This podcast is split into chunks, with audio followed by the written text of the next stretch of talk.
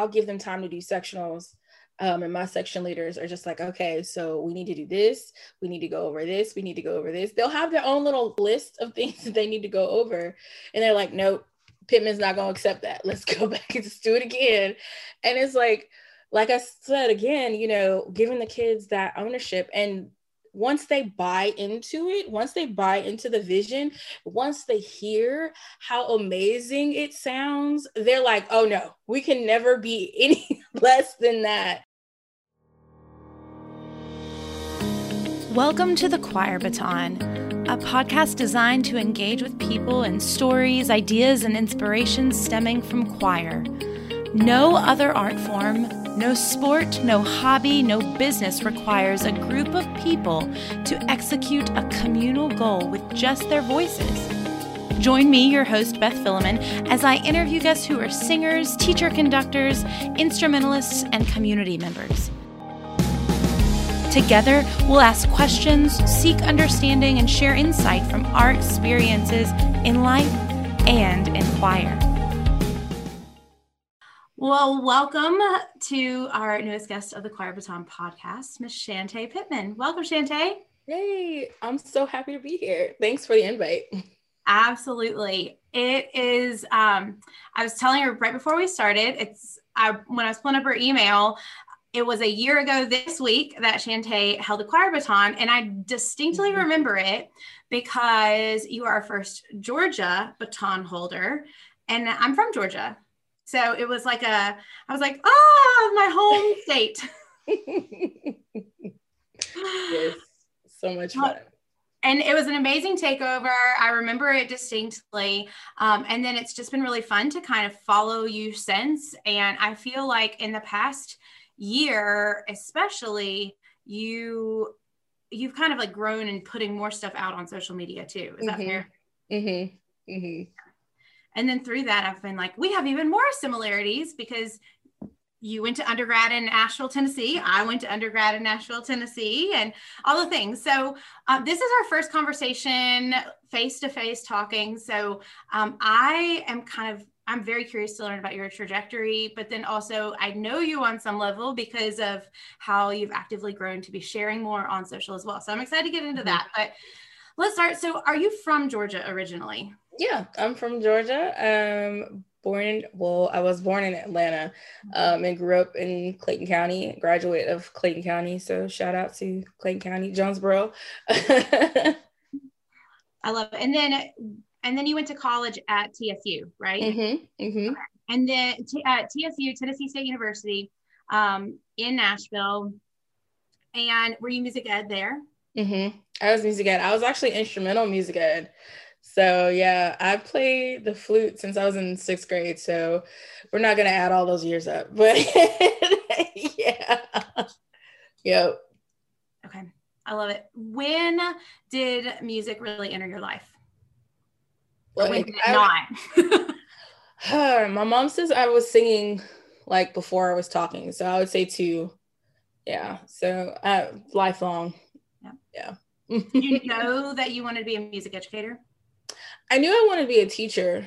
Um, when I was in kindergarten, I tell the story all the time to my kids. I was like, um, I would finish my work early and then I would help my classmates and I would get in trouble for helping my classmates. and so I knew that I wanted to be a teacher. Um, I was thinking that it was either going to be history or language arts um, in in elementary school, and then when I got into middle school, that's when I started band, um, and I got in more into that. And then when I got into high school, I was in tenth grade. I was um, like one of the youngest drum majors um, in the marching band, and I was like, I really like this. So, and I've had really good music teachers, so I think I want to do this. And there you go. So I feel like for so many people, once they decide they become a, want to become a music teacher, then it's like, oh crap, where do I go to school for this? What made you choose TSU? I applied to a couple of different schools. Um, it really just was who's giving me the best scholarship. Who's giving me the best scholarship? And I wanted to march in um, a traditional style marching band. So um, my high school was corps style, um, and I wanted to have a different um, a different experience because I said, well, if I teach in whatever um, setting that I have, I want to be able to be knowledgeable for both things. So I was kind of thinking long term, long, long in game, even though I wound up not teaching band at all. so. You left the dark side of the band instrumental world.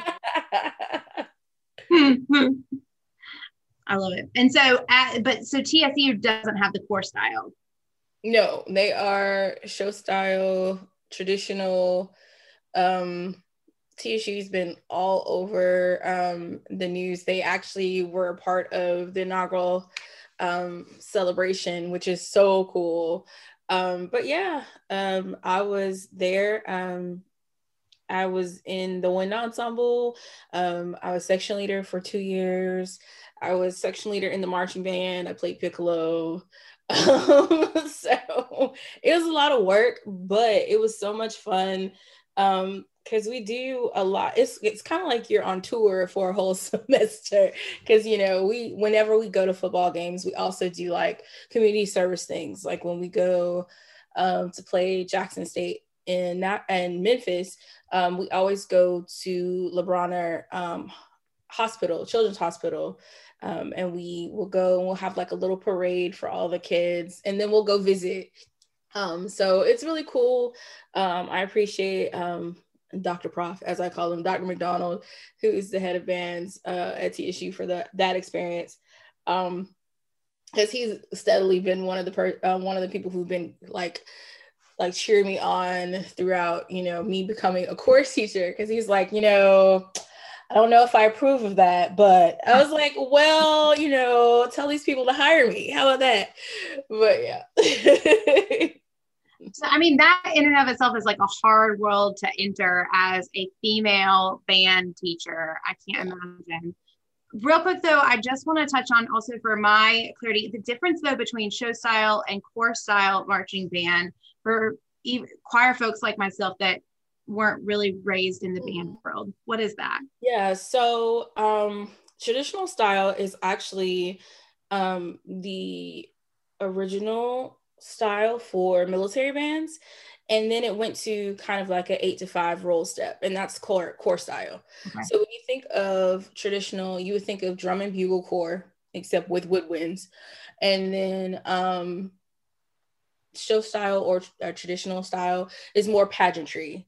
Um so you have the drum majors with the maces um and uh sometimes the dance routines, the different type of drill organizations. So it's really cool. Um, it's just different. I mean, it's just different. the band world is like, I, I hesitate to say like Narnia, A, because I've never read any of those books. So I don't really know what I mean when I'm saying Narnia, but like it feels like this other world of like, yeah, yeah. It's, it's definitely different. Um, it's weird. I'm I'm thankful that I have experience in both worlds because really um how I approached my my teaching in the course the course world is a little bit different and I think my kids are a lot thankful for that um but we'll talk about that later. yeah, so I mean we could even jump into it now. How how would you say you approach it differently? Um, when I was in undergrad, it was like it felt like sometimes when I was in classes with uh, choral students, no offense to any of my old classmates, um, I didn't know how to read music. Right. It's so it's always that that stigma that oh they don't know how to read music, blah blah blah blah blah, you know. And I'm just like, mm, okay. I mean, I didn't experience that for myself, but I made sure that that was one of the main things that um, I talked about um, in my classes, and I still do to this day. I was telling my kids, we sight read every day that ends in Y. so that's every day. And they already know it. They know it. And they're like, Miss Pittman, we skipped over sight reading. I was like, oh, let's go back. And then everybody's like, oh my God. but now, you know, my advanced kids, my intermediate kids, you know, my beginners are getting there. But they're starting to see like when they're able to actually like sight read through this and take ownership of it, um, things go faster and I don't have to yell as much. and so, you know, when they take ownership of it, it it really just changes things. It really puts the ball in their in their hands. So I really um I tell my um tell my colleagues this all the time. I was like, don't don't lower your expectations. Don't lower your expectations at all. But if it's a matter of you not being able to know how to teach, there's plenty of teachers out here that will help you figure out how to best reach your kids. Because, you know, sometimes how they teach their kids how to sight read, it's not going to work for your kids. So you kind of have to do a little bit of this and a little bit of that. And that's literally what I did. Um, because learning how to sight read as an instrumentalist is different than as a vocalist. And so that took me a while because there were no um, there were no how to teach your kids how to sight read in the choral methods at any of the conferences. I was like, okay, I need to learn how to do this, this, this, and this. No one ever talks about that. And so it's just like a crapshoot. And so you're like, okay, well, how did you learn in high school? Well, we really didn't talk about sight reading until like performance assessment. So, you know, um, and so sometimes you come from kids who've never sight read before um, in middle school or they've never been in choir before. And so I have to build from the bottom level. Um, and I got used to it um, when I was in uh, at my old at my old school at my old high school because I really didn't have any consistent feeders.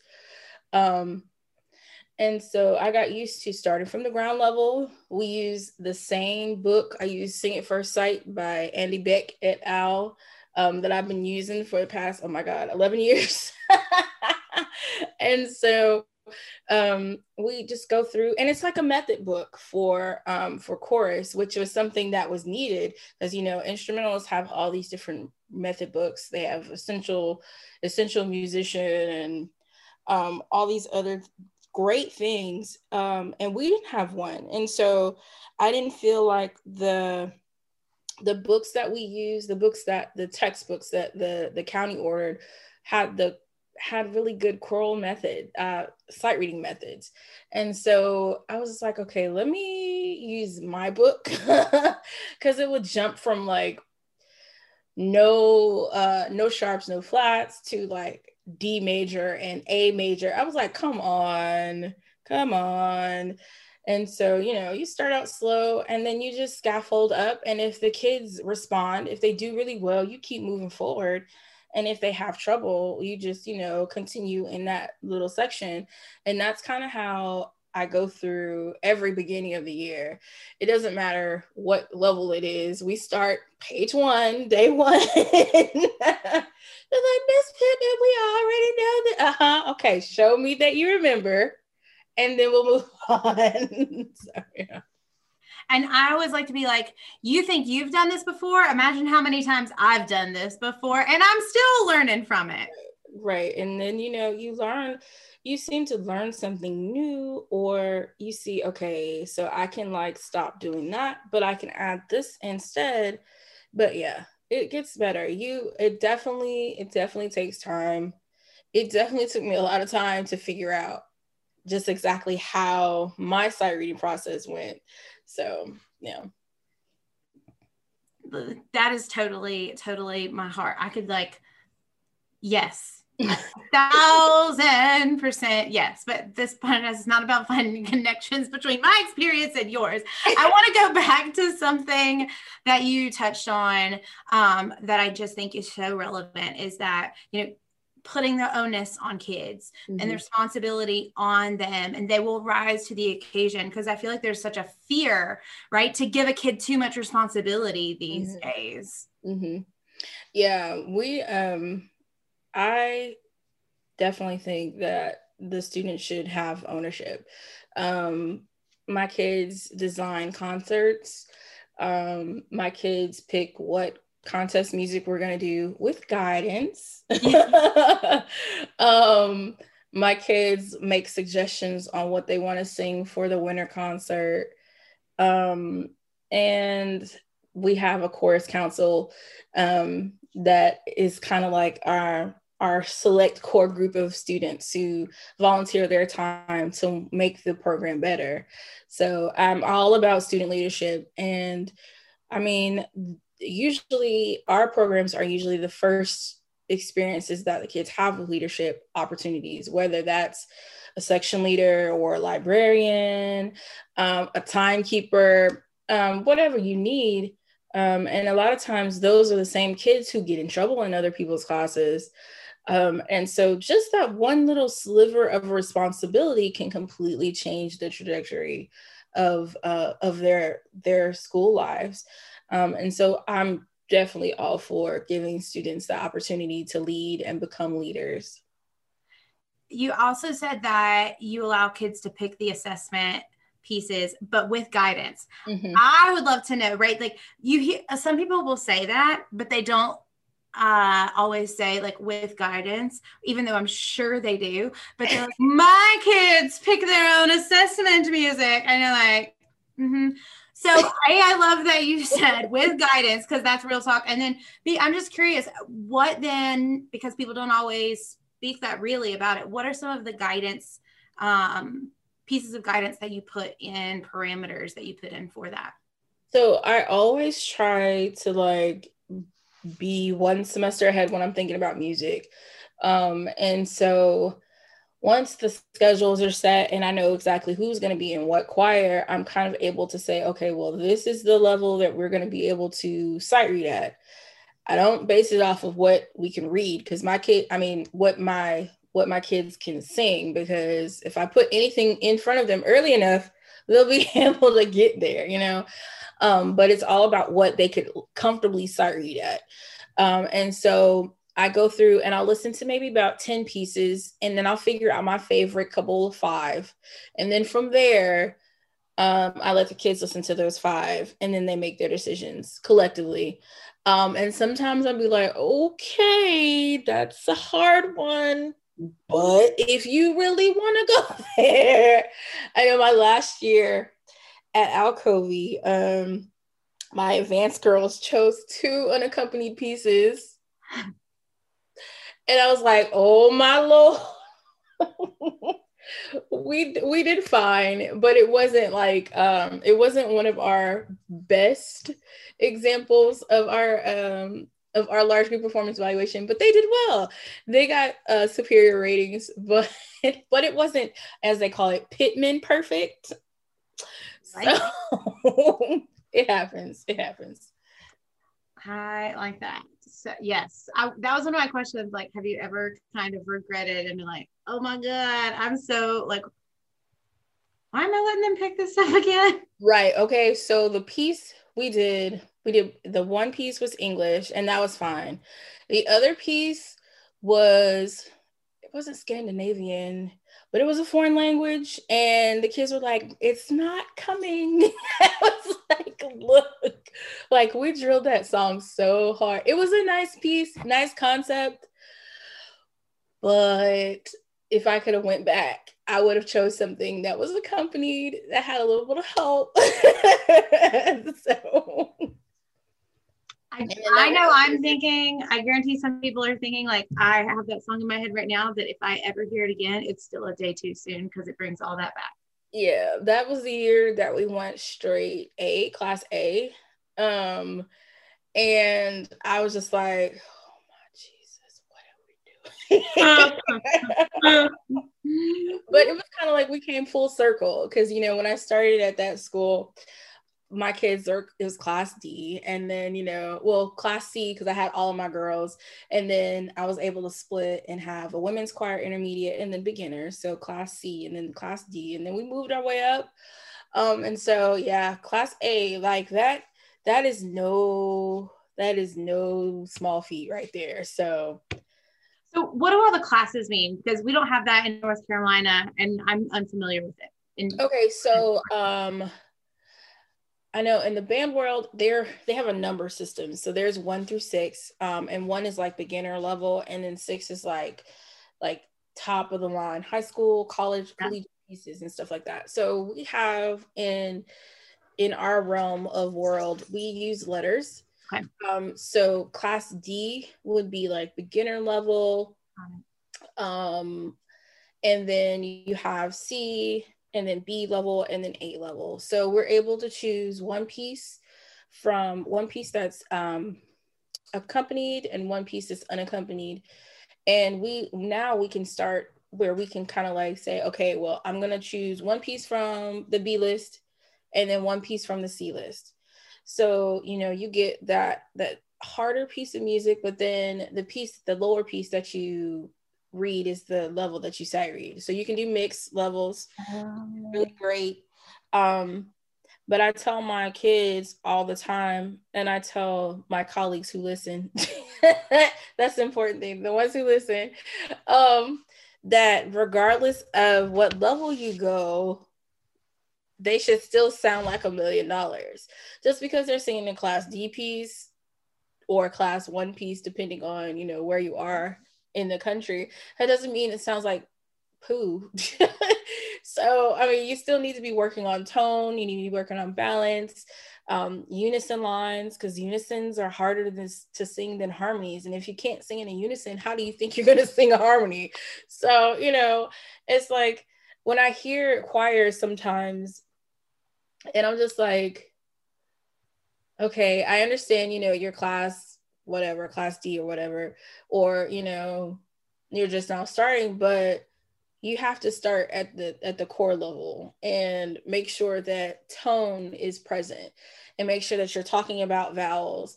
I was like, don't just get these kids up here just doing something just to do something. Come on now. You got tons of people who are in in the world, in in your state, in your county who could help you. And I don't look down on people for for um for deciding they're going to go class D or decide they're not going to go for for ratings at all. They're just going for comments.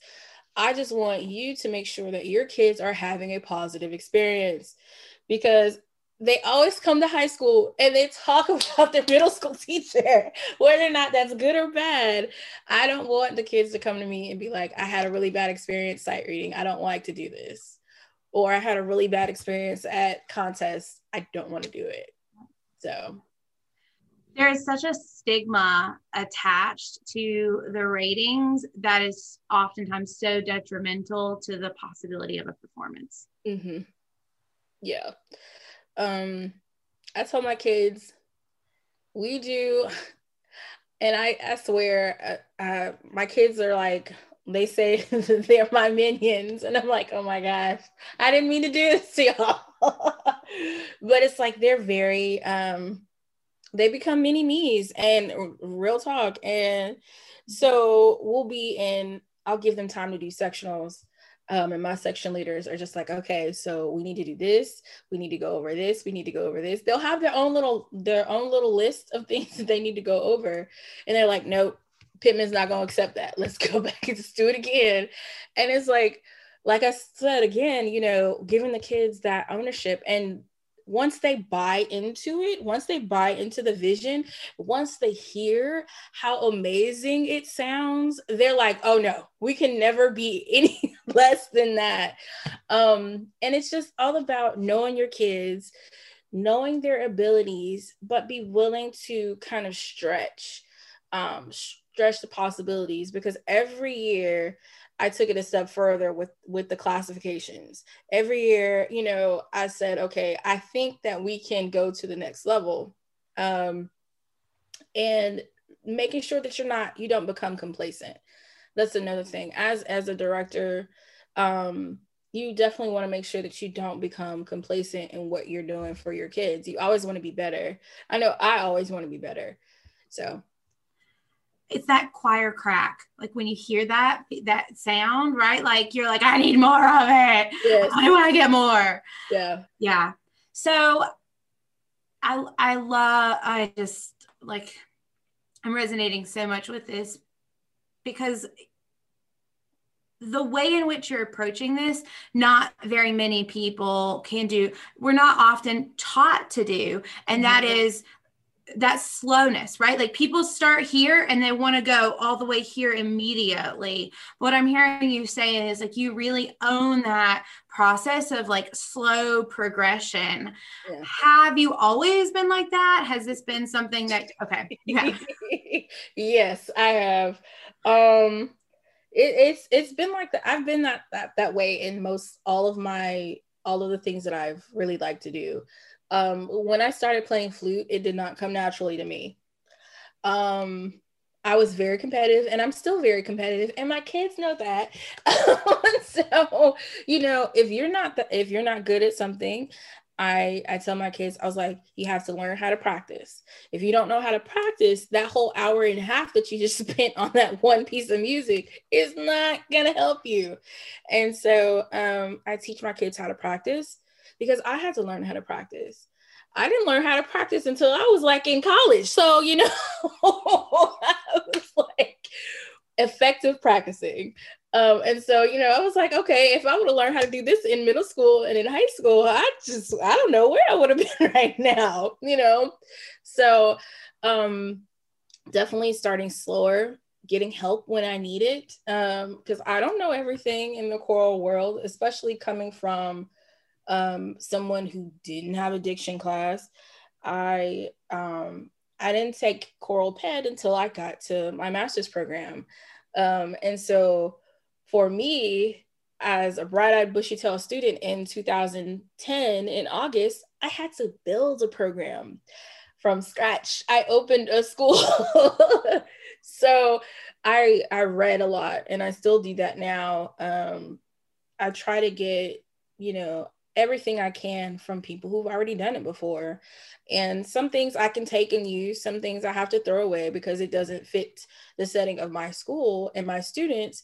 Um, but I do a lot of reading, a lot of reading. so I think sometimes for folks that did like I never had addiction class mm-hmm. um in my undergrad and my choral ped was taught by a band teacher no offense but like a hardcore band teacher like i've never taught choir a day in my life. And like I didn't know what Gordon or Kodály or like any of that was mm-hmm. um until I was like a couple years into teaching and people would say words out like that and you're like uh-huh uh-huh. Oh, you're like looking it up on the side whatever yeah I, yeah yeah me, me too I uh, I did that Kodály thing yeah um a thousand percent. But I think that is sometimes the biggest blessing because we don't take stuff for granted. And, mm-hmm.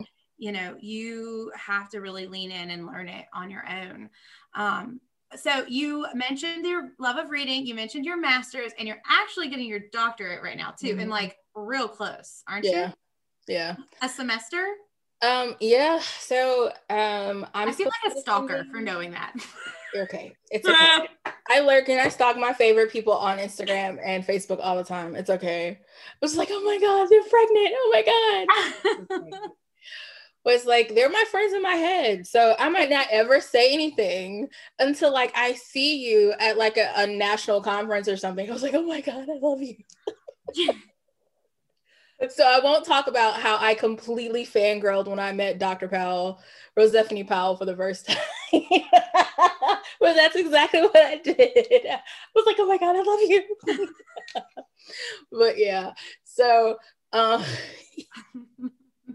but definitely, definitely that definitely that. there ain't like no real fandom, like some choir fandom out there. Like yeah. I think on some level, like the Comic Con or like the other like sport, yeah, we love our um, our choir people. So you you have your what's your master's in? Is it in music? My ed? master's in choral music ed. Okay, and where did you get that? Vandercook College of Music in Chicago. Did you go to Chicago? Yeah, they have um, a three summers program. And so, yeah, I lived in Chicago with my best friend, thank God, uh, for six weeks every summer. Yeah. So it was cool. I rode the train. Um, I experienced Chicago food. I can't wait to go back. Thank you. Let's get rid of COVID. All right. so I have, I love Chicago so much. Okay. So now people are listening to this going, oh, a summer program. Like, what made her choose a summer mm-hmm. program? What made you choose summer program? I didn't have to take my GRE, even though I had taken it before I left. Um, I left TSU because at at the time I was like, okay, if I don't get hired for a job, I'm gonna go back to school and get my master's in instrumental music. And actually, I got into Ole Miss. I got into Ole Miss um, um, for instrumental conducting. And but then I got a job. So I was like, okay, I can either be another broke college student for another three years or I could get a job. So I took the job and it was not band. Um, I took three interviews.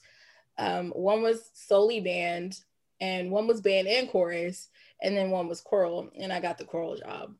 And that kind of just pushed me on up there, and I never looked back. That was the beginning of choir. That's why you switched. Yep.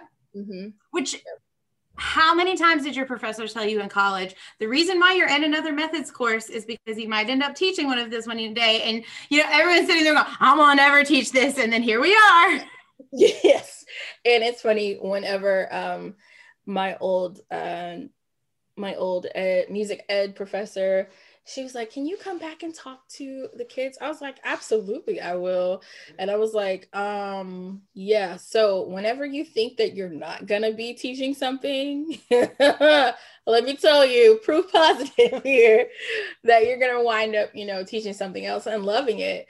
I know tons of instrumental um, instrumental folks who now teach elementary, and they said they would never, they would never do, you know, traditional band because, you know, the elementary world is is magical to them. Um, okay, my dog is running. He has the zoomies, and I'm about to. Thank you.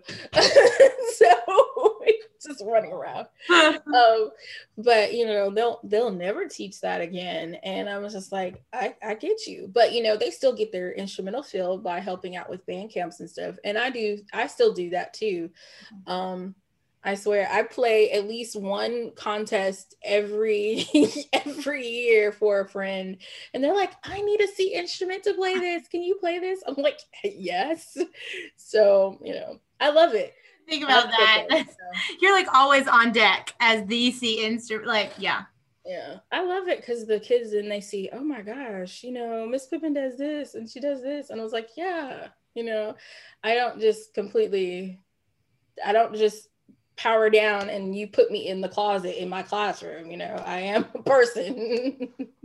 you are this multifaceted musicianship, and they get to see you be like performer, collaborator, and not mm-hmm. conductor. Mm-hmm. That's amazing. Okay, so you took that choral job and that then began that transition. It wasn't like a conscious decision to go and uh and to do choir. That's just where it worked out. Mm-hmm. And it's funny because um when I was in high school, um, I was in band and choir, of course, and I was in full orchestra because I played the flute in a full orchestra. so, you know, I was just bounce around. Let me tell you, my senior year, I was at contest like four times, and my my other teachers could not stand it. they were like, "You need to be in class." I was like, "Uh, no, no, I'm going to insert comp- competition here. So it was fun. It was a good time in March. Um, but yeah, I was just bounced around. I was um I was in everything. And I think that also made me more open um, when I got ready to go to college um, to be doing all, be able to be exposed to all these different things. Um, and then, you know, my high school teacher, my high school band teacher, um, Shout out to Mr. Davis and my high school chorus teacher. Shout out to the soon to be Dr. Stoner, who actually teaches at MLK in Nashville now. Um, so they were actually in in the office having a conversation. I was like, um, I think I might want to teach chorus when I'm in uh, when I get out. And my band director's like, No, you're gonna teach me. and literally, they had a five minute conversation about that. And it's funny when I see them at state conferences, like last year. Um, uh, uh, Stoner was uh, doing a session. And he was like i remember that conversation and i won. So yeah you never know. You really never know. Yeah. Yeah. Um this is a side note. Where did you student teach in nashville?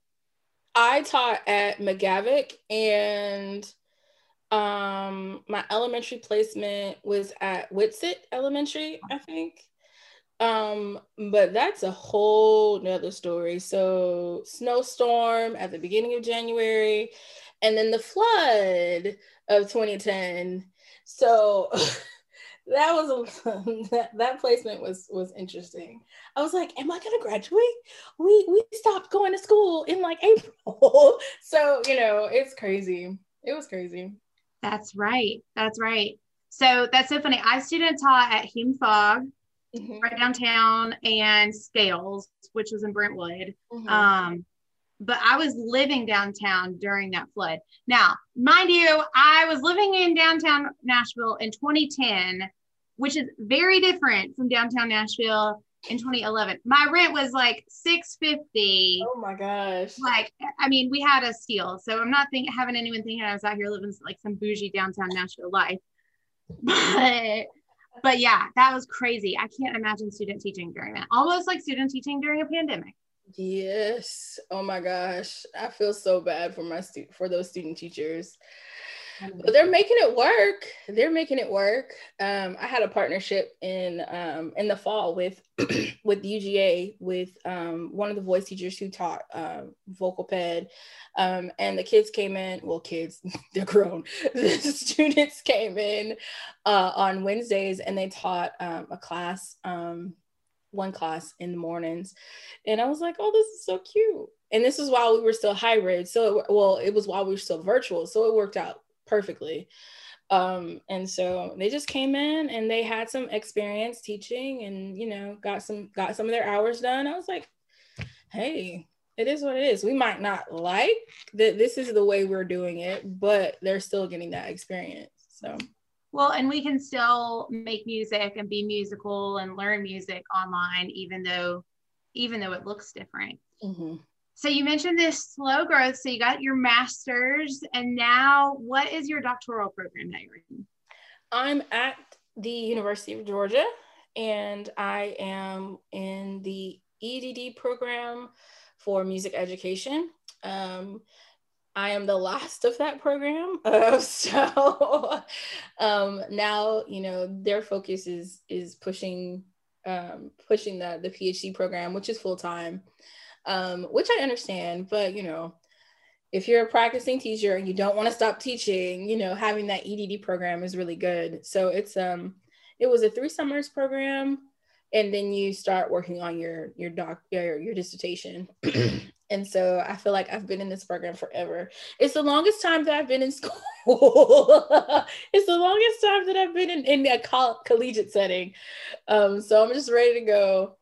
And um, I was like, ugh, geez, am I gonna finish? Yes. Okay, let me finish. so mm-hmm. yeah. What is, is your What's your dissertation on? Um, my dissertation is on um, music equity, and I'm examining the use of NAFME's uh, opportunity to learn standards in Title I schools and non-Title I schools. So I'm um, a lot of people don't know about the opportunity to learn standards. and and when and so the opportunity to learn standards are basically like um, the the standards the classroom standards that you have for curriculum. Instead of it being on curriculum based solely you have standards over the facilities the technology um, the content that you teach the staffing of the class as well as the curriculum. So they give you the optimal way to have a standards based classroom, a whole standards based classroom. And so it's not like regimented, it's not mandated, it's kind of like a suggestion. Um, and so I basically took eight questions from the opportunity to learn standards and i created a survey um, and i asked if they taught at Title One schools or non-Title One. I asked um, how many students were in their school, what their school budget was, and then I had them take those eight questions and check box yes or no whether or not that that was seen in their programs. Um, and I've just been analyzing the data and seeing the differences, if there were any, between Title One and non-Title One schools, and also um, hoping to kind of just get the opportunity to learn standards on more people's radars, um, because the opportunity to learn standards are from our national music organization, and so that can kind of give them the teacher or um, the advising fine arts coordinator some leverage to say hey can we get some funds over here? So you know the the little funds that we do have but yeah it's just an opportunity you know to to examine what's going on um i floated around doing a couple things just based solely on title one but i did want to compare um, so that people realize that yeah we might be getting funds because they're designated Title One, but those funds usually typically only go to tested subjects, so math, um, reading, things of that nature. So um, a lot of digging, and because of my dissertation, I my eyes were opened up to a lot of stuff funky stuff that was going on in in ed and ed policy which is where i am right now and where you see me on social media. So yes um my dissertation kind of opened my eyes um about um the issues that we have in our current uh american education system um and let's go can we jump into some of them oh geez. i mean for context too one of you know i think what i experienced as a teacher and what i know so many other teachers and not just at like a k-12 setting but at a collegiate setting too there is such a fear of retribution for speaking out about what you're seeing and what you're hearing and what your experience is right. i even still feel it some being fully out of the classroom now and like how how to show up but we have to tell these stories and we have to say things and um and Shantae is like just killing it by just being open and real and honest and having TED Talks and, and, sharing it on social media. And I don't know if I would have the balls to be able to do that. Definitely full in the classroom. And I know other teachers don't, but it's just inspirational to see that. But I know it doesn't come without nuances of emotion tied with it as well. Yeah. Um, when I was at my old school district, um, for seven years, it was, I would never, I would have never talked about anything political. Um, you know, I would, you know, keep that to my own little private, you know, little inner circle. But once I got to um, my new school district, and I was just like, I have a supportive admin. My fine arts uh, AP was a course director, um, you know, and we're close. And I'm probably in the most diverse situation that I could be in in that specific county. Um, and so I felt the need to be a little bit more open. Um, I have several administrators who follow me on social media. I, I don't mince words because it's 2021. I mean, come on now. We can't continue to, you know, be in the status quo and think that's okay, especially during a pandemic. Because the only thing that that the pandemic showed us was the inequity uh, that exists in American American education system. Like the reason so so much. So the reason you want to open schools is to help the economy, but you literally just like cut the education funding for the schools, like almost mm, like a trillion dollars off of the budget. But now you're having to send us money to try to open schools to mitigate the spread of coronavirus by making sure that we have the things that we should have had in the first place. so it's like, oh my gosh, okay, all right. And then, you know, the a lot of people are hemorrhaging teachers. I was like, we had a teacher shortage before this pandemic.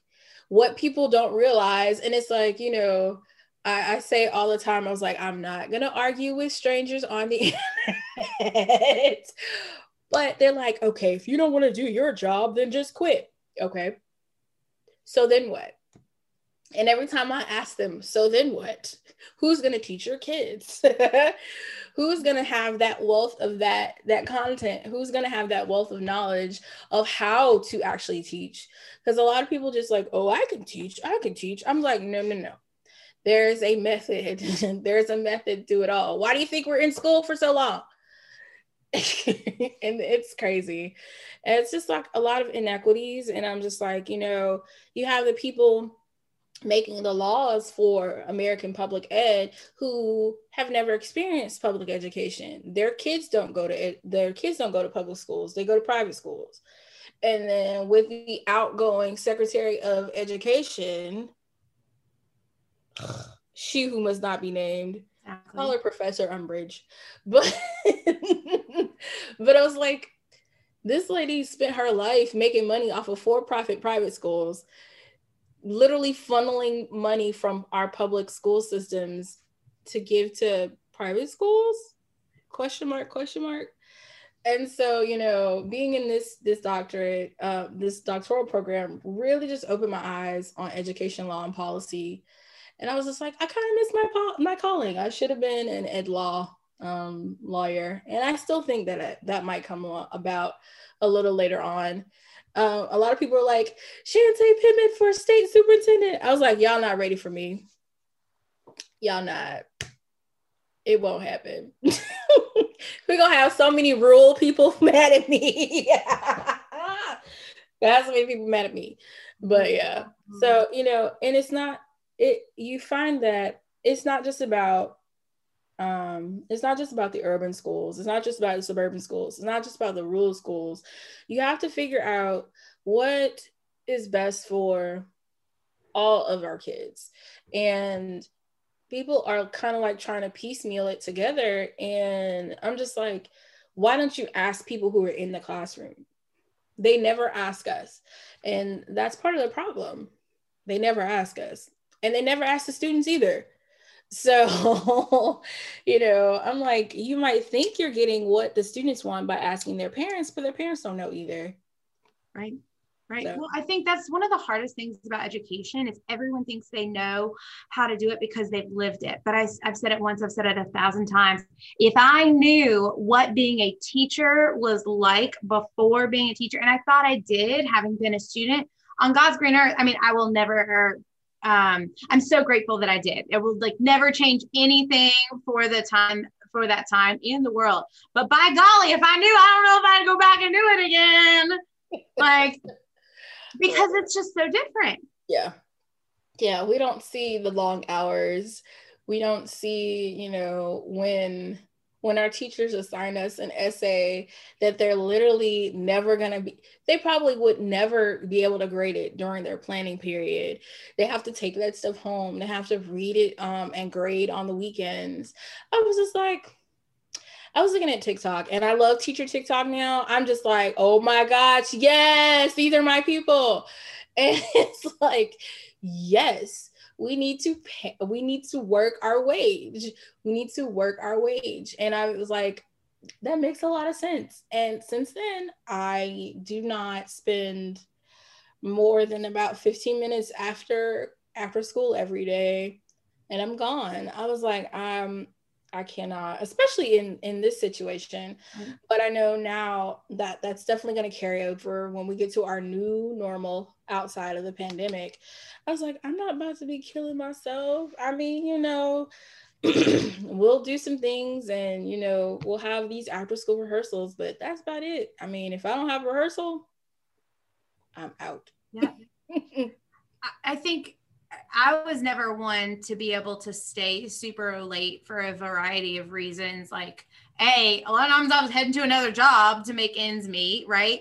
And so I don't know how some of these teachers that do it late at night, but B, like I was just so overstimulated at the end of the day. I I just couldn't. Um and and then a lot of other things, but I think that's the line that we have to hold ourselves accountable to and our colleagues accountable to right like um, there's an influencer that i at first heard this phrase from and i'm not like a big supporter of her anyway so i like hesitate to say this but um, i just mentioned that i did not come up with this but it's that busy is not a badge of honor mm-hmm. and i think we wear that oftentimes mm-hmm. as musicians and as uh, choir teachers Mm-hmm. Yeah, I know. I kind of I had to talk some of my band director friends down a little bit um, during the fall because they were like, you know, some people were were able to have a full marching band season and go to competitions and stuff, and others like my county, they shut all of that down, and it was pretty much like they just did like pep pep band at the games, and so you have um, like some of my colleagues are still completely virtual and they will remain virtual for the rest of the semester.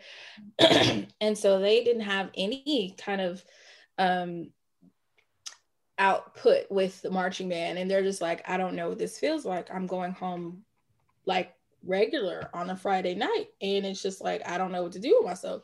I was like, go sit on your back porch and enjoy.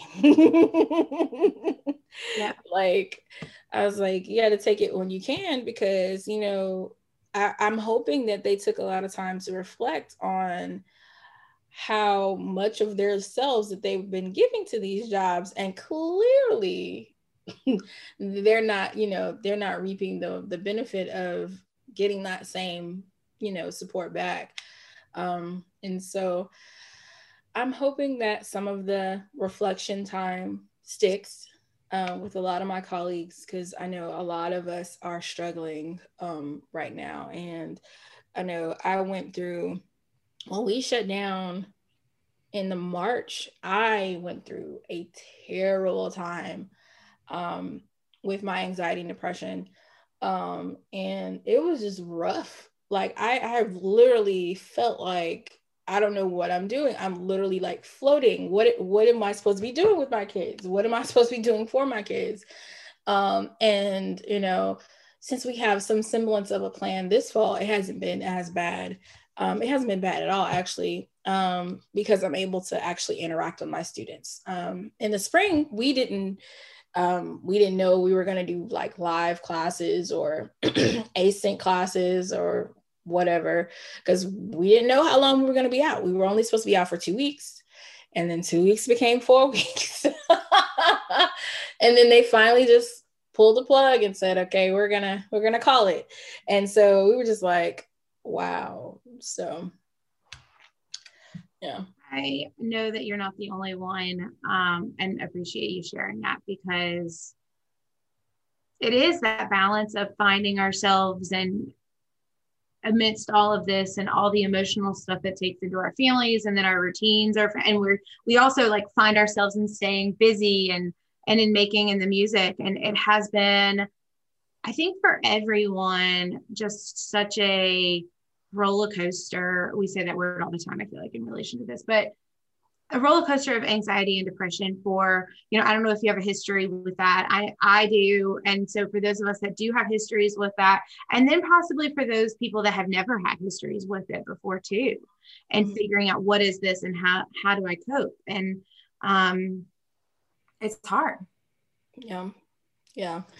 Um i just wish sometimes i mm, you know that whole push for social emotional learning i was like well in the music world, we do this all the time. Like I swear, get have us sing a really good song. Have us sing "Oh Love." Have us have us sing um, "Weep No More" by Childs, and you know we on stage crying.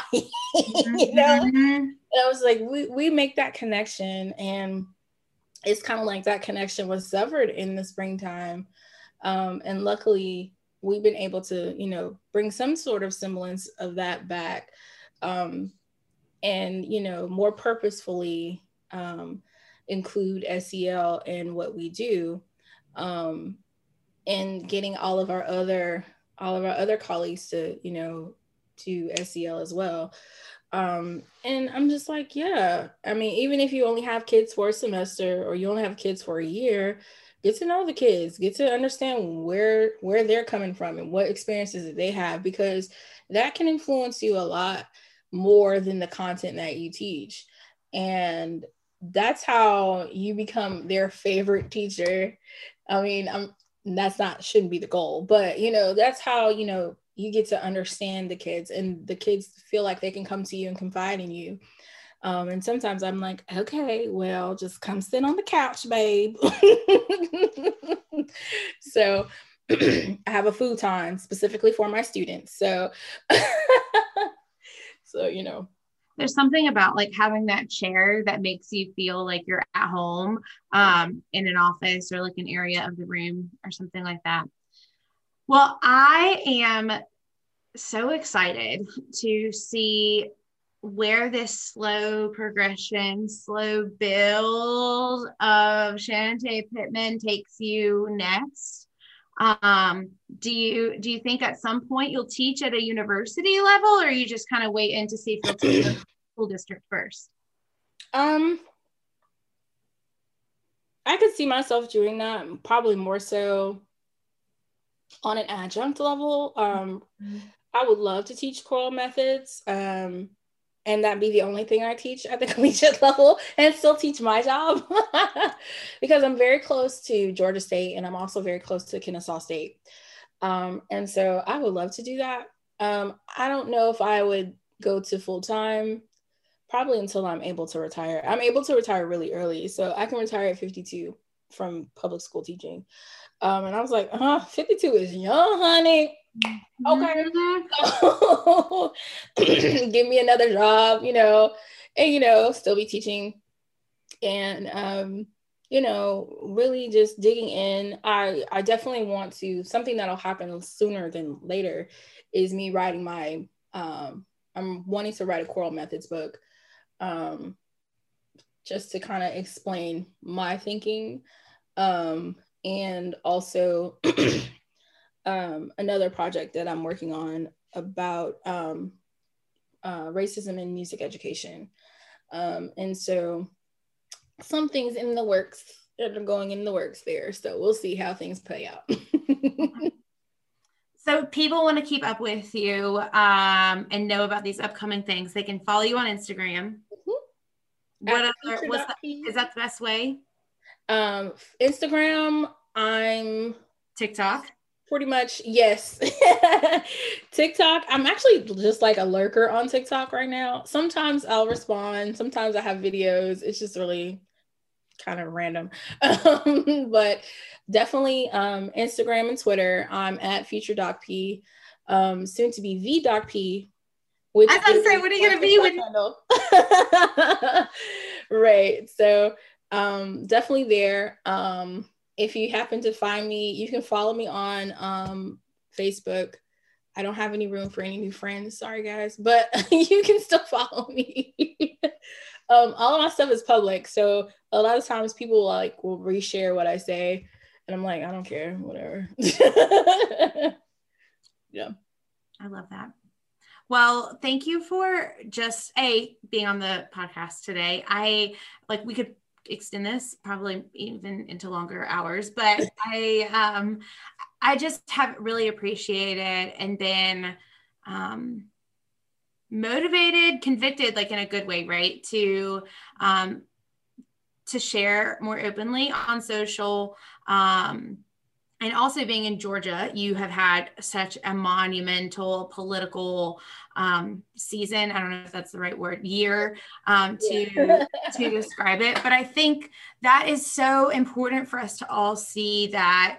Um, you know, like you said, your first school, you weren't necessarily in a place to where you maybe would share as openly you do now, or or vice versa. And it all depends, and all has to read, but like you can get to that place and and and we do we have to start sharing more openly because to your point it's 2021 yeah. Yeah um our current NAFME president um, said in her in her ending address um, at our tech conference this year that school doesn't exist in a bubble.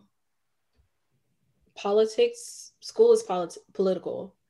So we have to stop treating it like it's in a bubble and we have to re- be realistic about these things um and it was like you're not you you shouldn't have to feel like you know what you believe in is just so terrible that you can't share the only reason why you wouldn't want to share is if you were ashamed yes so I'm like waving my hand over here. I don't have a hanky, but I basically yeah. So I was like, the only reason you wouldn't want to share is if, you know, you are ashamed. And the only reason that you would be ashamed is if, you know, the law and policy of your political party is oppressing the humanity of the others or the people that you teach. I don't know, you know, what am I? I'm just a radical liberal, you know.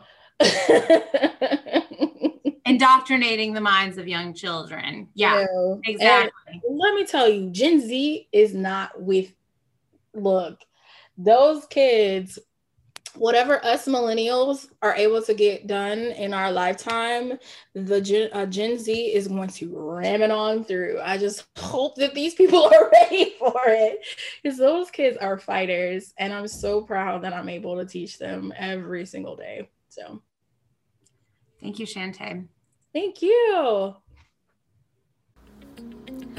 Hey, Choir Baton listeners, thanks so much for listening to another episode of the podcast. If you are a Choir Baton teaching member, I want to encourage you to log into your account as soon as possible today we have just completely up leveled the look and the feel of the teaching membership for you to be able to find information faster and quicker, whether you are in person teaching, remote teaching, or hybrid teaching during this time. If you're not a member of the teaching membership and want to be, make sure you head to our website and join the waiting list so that when we do open that for new members, you get an email notification saying that now is the time to join.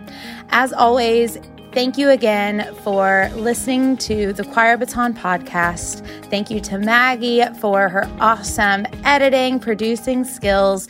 You can listen to the podcast on any platform and also watch it on YouTube as well at youtube.com slash choir baton. And as always, let's keep more people singing.